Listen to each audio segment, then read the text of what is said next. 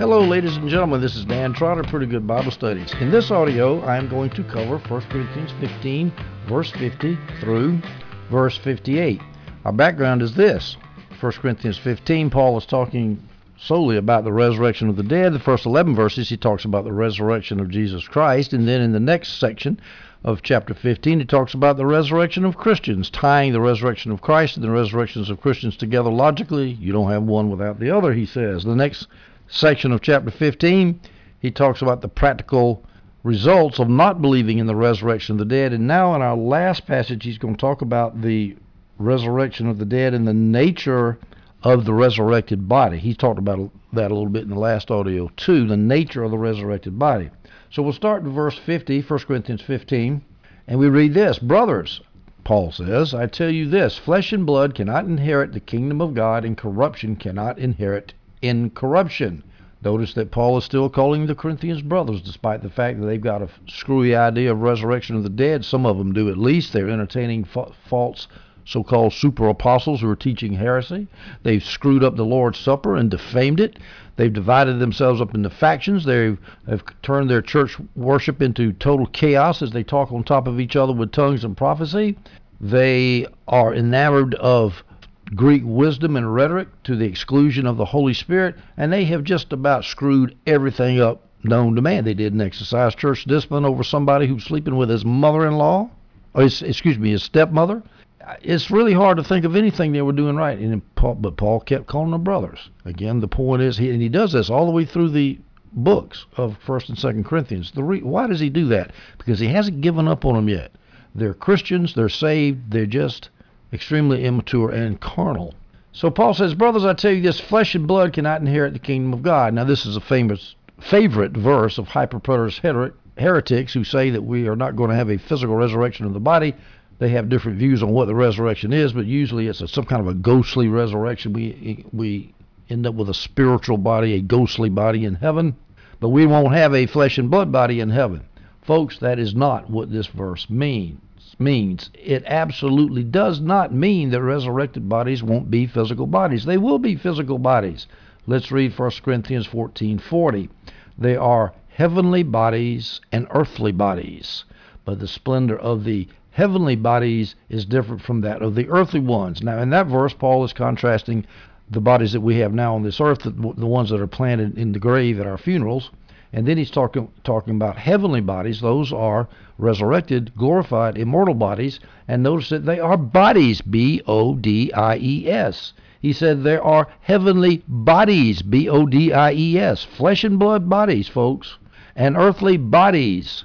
Those bodies, of course, there's no argument over that. We know that bodies we have today are flesh and blood, but those current flesh and blood bodies are contrasted with future heavenly bodies, B O D I E S. But the splendor of the heavenly bodies, B O D I E S, is different from that of earthly ones, earthly bodies. So Paul very clearly says that we're going to have bodies in heaven, and for people to deny that, they are just, I don't know how to say this politely, they're heretics. They're damnable heretics. But then, if they're wrong about saying that we're resurrected as some kind of ghost, what does it mean when Paul says flesh and blood cannot inherit the kingdom of God? Obviously, Paul's not going to contradict here in verse 50 what he says in the last chapter in verse 40, where he says there are heavenly bodies. Well, what does it mean? Well, here's what the NIV Study Bible and Adam Clarke say it means. It means we are not going to, this kind of body will not inherit the kingdom of God. Perishable, corrupt, weak, and sinful bodies won't inherit the kingdom of God. And that's what he means. He just means ordinary bodies like we have now, our ordinary flesh and blood bodies won't inherit because we're going when we get there. In glory, our bodies are going to be elevated to a higher level, but they're still going to be bodies. They just won't be perishable, corrupt, and weak and sinful. Paul's whole point here is that there's a huge difference between our mortal bodies and resurrected bodies. Our mortal bodies would break into pieces and crumble into dust in the presence of God, as John Gill says. Let's go back to this idea of brothers. I'm going to give you a side point here. Paul says, Brothers, I tell you this. Why does he say brothers instead of brothers and sisters? Because he knows that the brothers are responsible for this huge mess that they created in Corinth. He was not going to blame the sisters for it because the sisters weren't responsible for it. You know, feminists are always talking about they ha- should have equal privileges with men in the in the aspect of leadership. Well, if that's so, then the, then the sisters also have equal responsibility when things go wrong.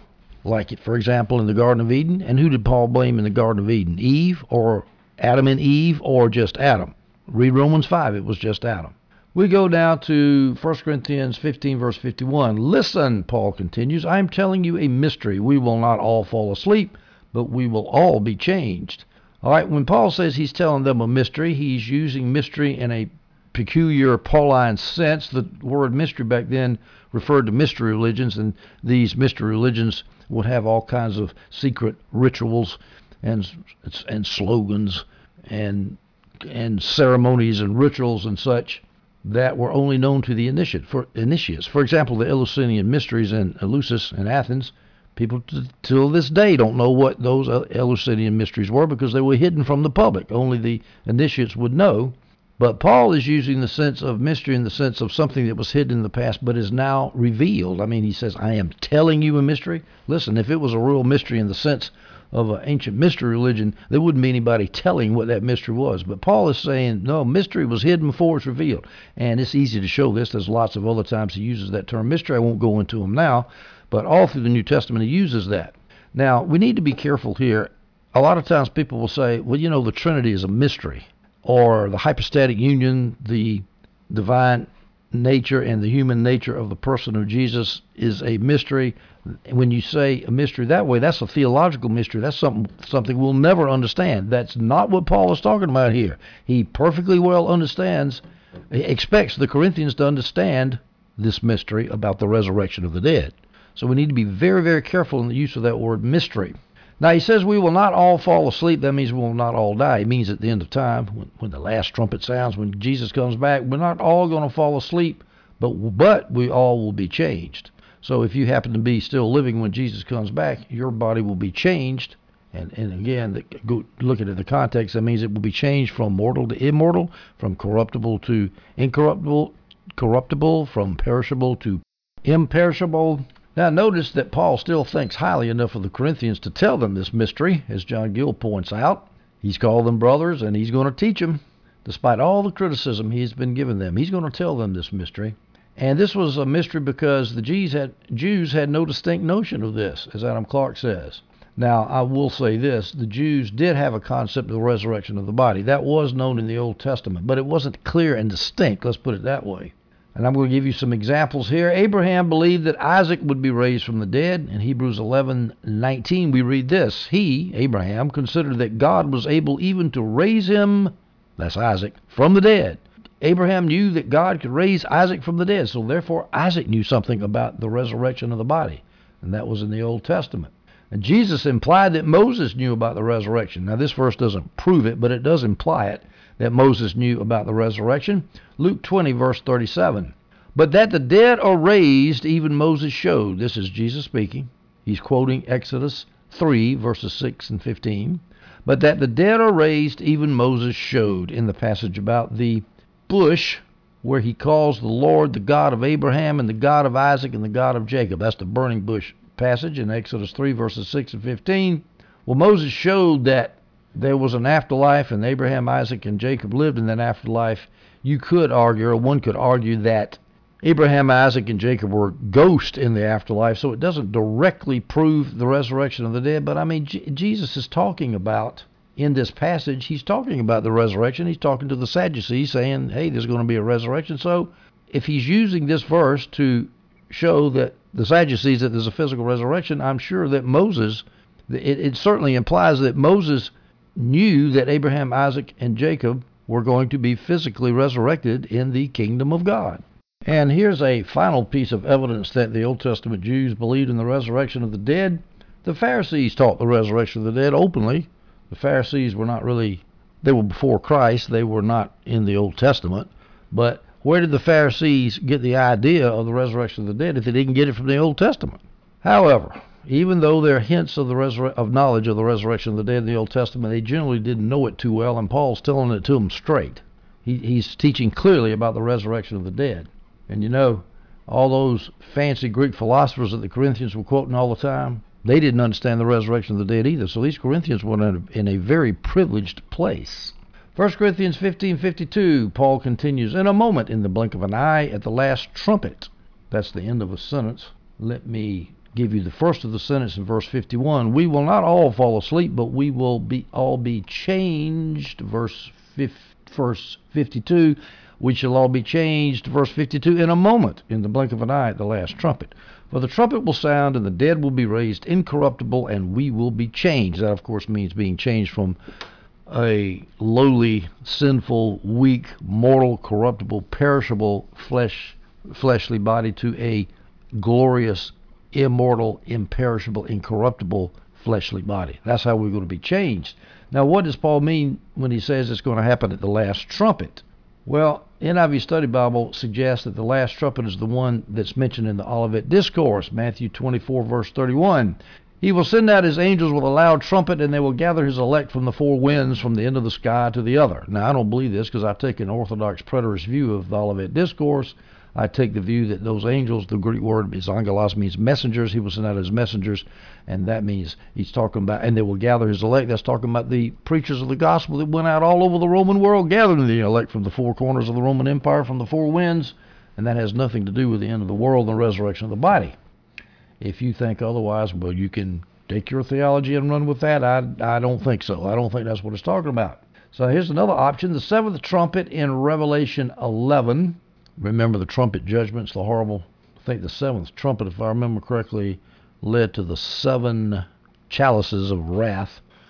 and again, I, I take an Orthodox preterist view of Revelation of the whole book of Revelation, uh, the first part of the book of Revelation. So all that seventh trumpet is talking about judgment going, falling on apostate Israel.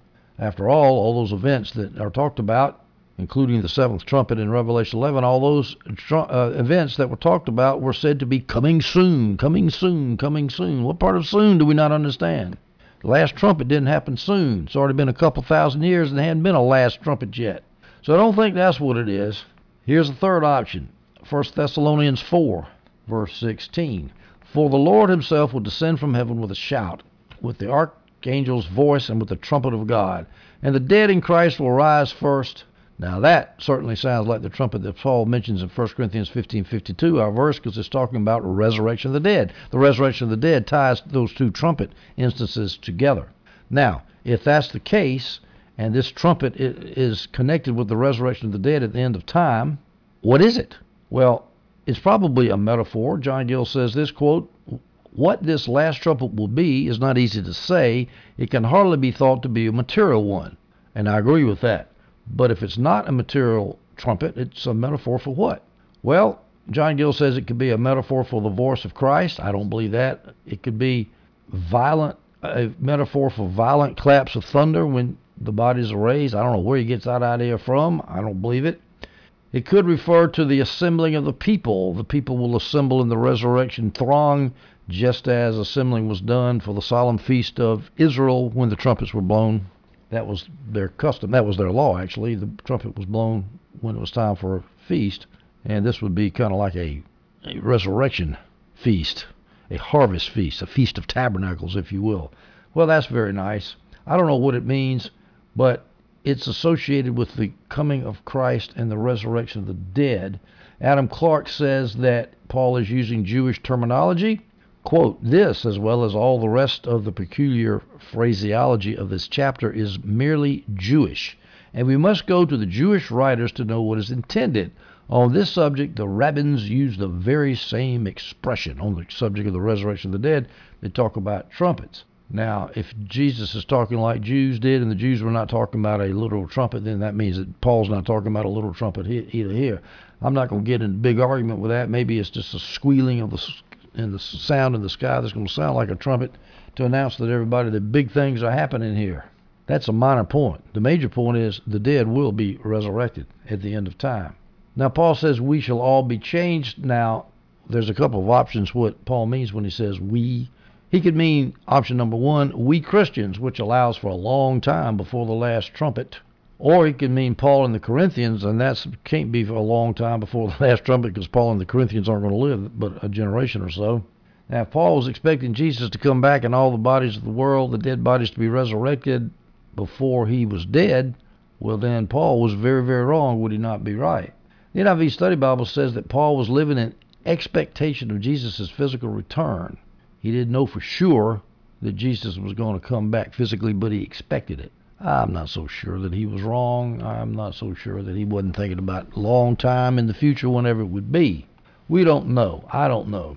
1 Corinthians 15, verses 53 and 54. For this corruptible, talking about this corruptible body, must be clothed with incorruptibility, and this mortal must be clothed with immortality.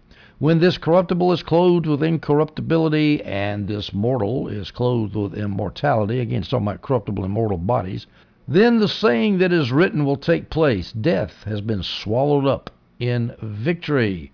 Paul is talking about the body that is laid in the ground at your funeral. It's corruptible, but it becomes immortal. It becomes incorruptible. Corruptible means it it putrefies, it, de- it degenerates, it smells, it stinks. But hey, when we're clothed with incorruptibility, our bodies are never going to stink again. And the body is planted mortal. The body is clothed. It says this mortal, meaning this mortal body must be clothed with immortality. Clothed means that it's just completely covered with immortality. It's never going to die. Well, that's good news. And Paul quotes something that is written. He says, The saying that is written will take place. Death has been swallowed up in victory. Because when death is beaten, that's the final enemy of mankind is death, and it's gone, and we are totally victorious. The scripture that says that is Isaiah that Paul is quoting is Isaiah 25, 8, where Isaiah says this He will destroy death forever. The Lord God will wipe away the tears from every face and remove his people's disgrace from the whole earth, for the Lord has spoken. Now that's some good news there, folks. No more death. No more crying at funerals. It's going to be over. Almost all the commentators say that Paul is quoting this verse. NIV, Note, John Gill, Adam Clarke, Jamieson Fausset, Brown. All say that Paul is quoting Isaiah here. God will destroy death forever. Death has been swallowed up in victory. Now, when Paul says we will be clothed with immortality, he uses the metaphor of putting on clothes he does the same thing in 2 Corinthians 5 2 through 3. Indeed, we groan in this body, desiring to put on our dwelling from heaven. See, to put it on, put on our dwelling from heaven. Since when we are clothed, we will not be found naked. So when our spiritual, our spirit, spiritual beings are in heaven without a body, I've watched enough near death experiences. People can see spiritual beings that, that people can see the immaterial part of man, and it looks just like the material part, except there's no flesh and blood. But that state is said to be naked according to Paul, it's going to that that spiritual that ghostly type body, that phantom of a body if you will, will be clothed with flesh and blood, immortal flesh and blood. We're not going to be found naked. Now, as most people that I know of and that you know of, most people don't like to go outside in public naked. Just people just don't like to do that.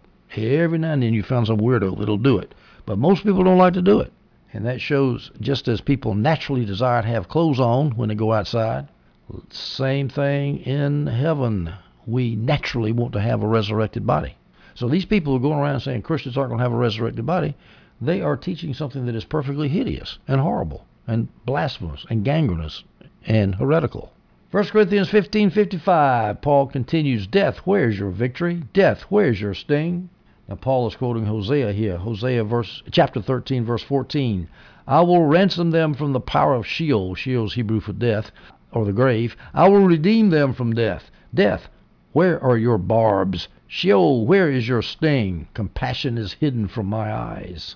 Now, I've said this before. You go to funerals, you hear this verse all the time. Paul is not talking about death not having any sting while we're here in this life. He's talking about when you're resurrected from the grave.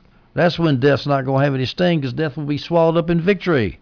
Not going to be any tears in our eyes. Are going to wipe the tears out of our eyes, and when that happens, there's no sting from death. We don't have to worry about it anymore. But while we're still here in this body, we have to look forward to it by faith and hope and confident expectation.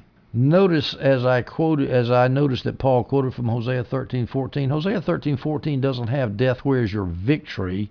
But 1 Corinthians 15:55 says, "Death, where's your victory?" So that's a little bit different. Paul is quoted from the Septuagint, and as Adam Clarke says, due to translation or textual corruption problems, the Septuagint is not exactly like the Hebrew text. This is a common phenomenon, nothing to worry about. The problem is death has no victory, death has no sting.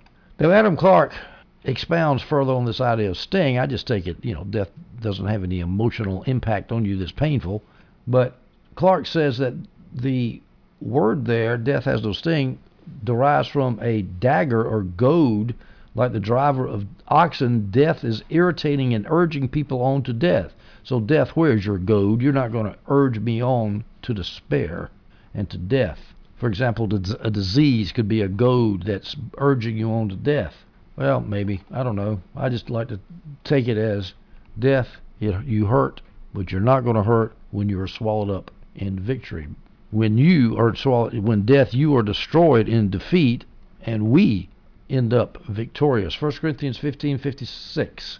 Now the sting of death is sin, and the power of sin is the law. I like this verse because in that one short verse, Paul basically summarizes Romans 6, 7, and 8.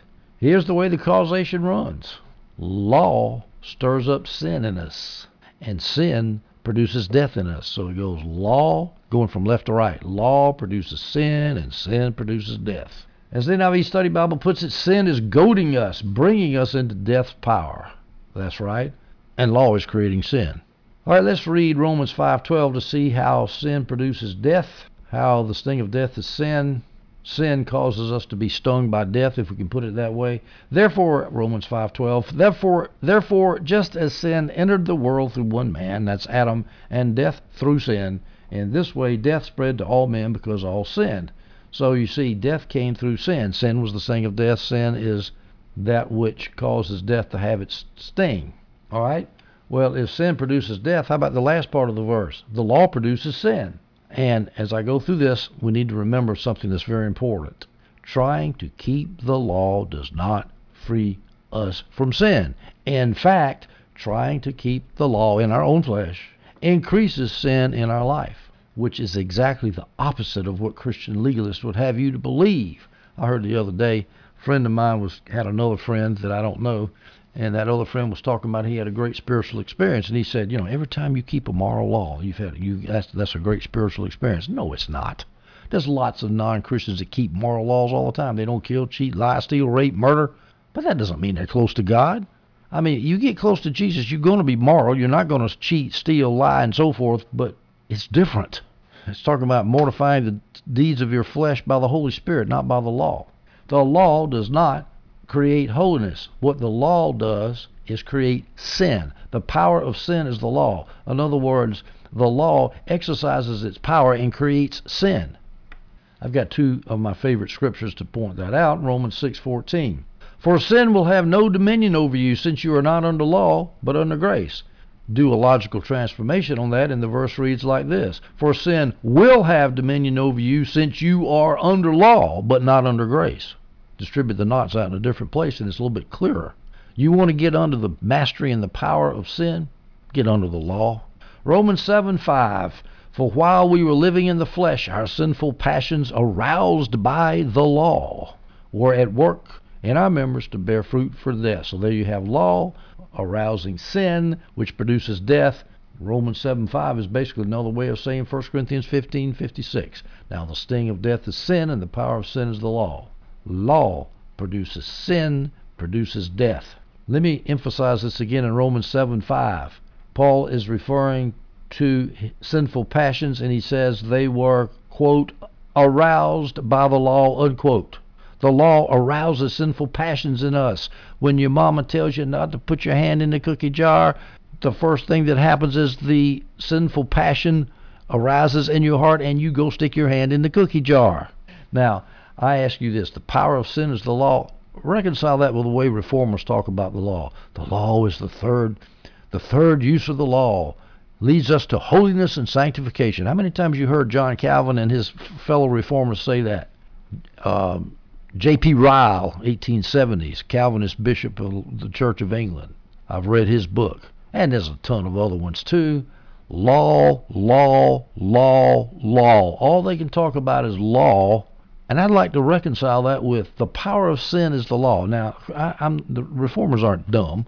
They make distinctions here, and they can explain this away, but they have to spend so much time and talent creating this theological house of cards, this complex Goldberg theological machine that you can't see the beginning to the end and how it works in order to get around the plain meanings of the word. Isn't it just simple to say, hey, we're free from the Mosaic law and now we're under the law of Christ and His Holy Spirit using the words of Jesus and the scriptures and, and what the apostles said? That's how we order our lives now, and that's how we become holy. We do not try to keep the law because the law creates sin in us. By the way, I want to mention one other thing that the reformers do, covenant theologians do about this. They say the power of sin is the law. They divide the Mosaic law up into three parts judicial and ceremonial, and moral. Well, it doesn't say here, of course, which part is which because the Bible never does. But let's assume that's the moral law. The power of sin is the moral law. Really, I thought we were supposed to be keeping the moral law, and the moral law was supposed to make us holy. Well, it can't be that. Okay, well, let's try something else. Let's try the judicial and the ceremonial law. And the power of sin is the judicial and memorial law. Really? That was for the Old Testament Jews the New Testament Christians, as the reformers often say, we're not under the judicial and the and the ceremonial law. So how could this apply to us Christians today? The power of sin is, is the judicial and moral aspects of the Mosaic law. That doesn't even make sense in the abstract, but especially doesn't make sense considering that it's referring to Christians, and the Christians aren't under the judicial and moral parts of the law according to the reformers. Either way, how do they explain this? I'd have to do some more research. I'm sure they've got a way, but it's not right. We go now to 1 Corinthians 15:57. But thanks be to God who gives us the victory through our Lord Jesus Christ. Now, of course, our victory is not in the law. The law leads to sin, which leads to death. What's the what's the contrary to? The opposite of law is Jesus, the Lord Jesus Christ. That's where we get our victory. Death gets its victory from the law. Christians get our victory from Jesus. Christ and the law is contrasted in verse 56, the verse we just read. Well, verses 56 and 57 contrast Christ and the law. The law is referred to in verse 56. Verse 57 talks about Christ. Since Christians are no longer under the law, and thus we're free from the power of sin and the sting of sin and the victory of death, we're free from all that. Now, when Paul says, Thanks be to God who gives us the victory, what victory is he referring to? Remember, he said, Death is swallowed up in victory by he's quoting Hosea in verse 55. That's the victory he's talking about. Death, where's your victory? And then in verse 57, thanks be to God who gives us the victory. So death doesn't have a victory, but we have the victory. And what is that victory? We're going to be resurrected from the dead, and we're going to be victorious over death, which of course means we're also victorious over the sin which causes death. He's referring to the resurrection of the body. Verse 54, he said, Death has been swallowed up in victory. Victory for us. Victory in the resurrection of the body. 1 Corinthians 15, verse 58. Therefore, my dear brothers, there he goes again, calls those Corinthians not only his brothers, but his dear brothers. Be steadfast, immovable, always excelling in the Lord's work, knowing that your labor in the Lord is not in vain. Now, their work in the Lord would be in vain if there was no resurrection of the dead, because people would die and that'd be the end of them. Well, what's the point of risking your life for something like that and working so hard all day?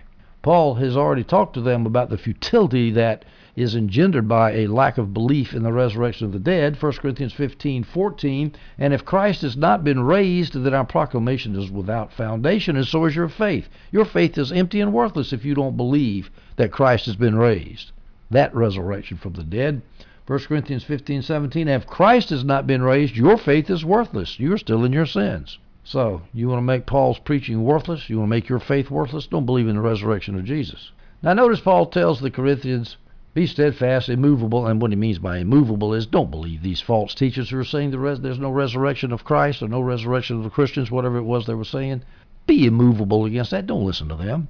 And then he says, always excel in the Lord. Excel? Boy, this is after all the terrible stuff that have already, already related to you, what they've done. That's excelling? Well, they had a long way but to get to that excelling in the Lord's work. And Paul says, but uh, he's saying here, get at it, get after it excel in the Lord's work. He didn't give up on them. All right, ladies and gentlemen, we have shown that the resurrection of the body is not a ghost. The mortal body that is planted at the funeral is raised immortal, incorruptible, imperishable, and it's the same person that was buried. We have talked in our last audio that about the nature of this resurrection body. It will not have sex. It may or may not eat. I would suspect if it does, it's only optional. I don't think it's necessary to keep us alive because how can the body die? It's immortal. You say, oh, I'm not going to eat and kill my body. You can't kill something that's immortal. But at any rate, we are finished with Paul's thorough discussion of the resurrection of the dead in chapter 15. And our next chapter we will take up, that's chapter 16, we will take up Paul's famous four province collection for the poor saints in Jerusalem, and we'll start talking about money finance in the next chapter. I hope you stay tuned for that audio, and I hope you enjoy this one.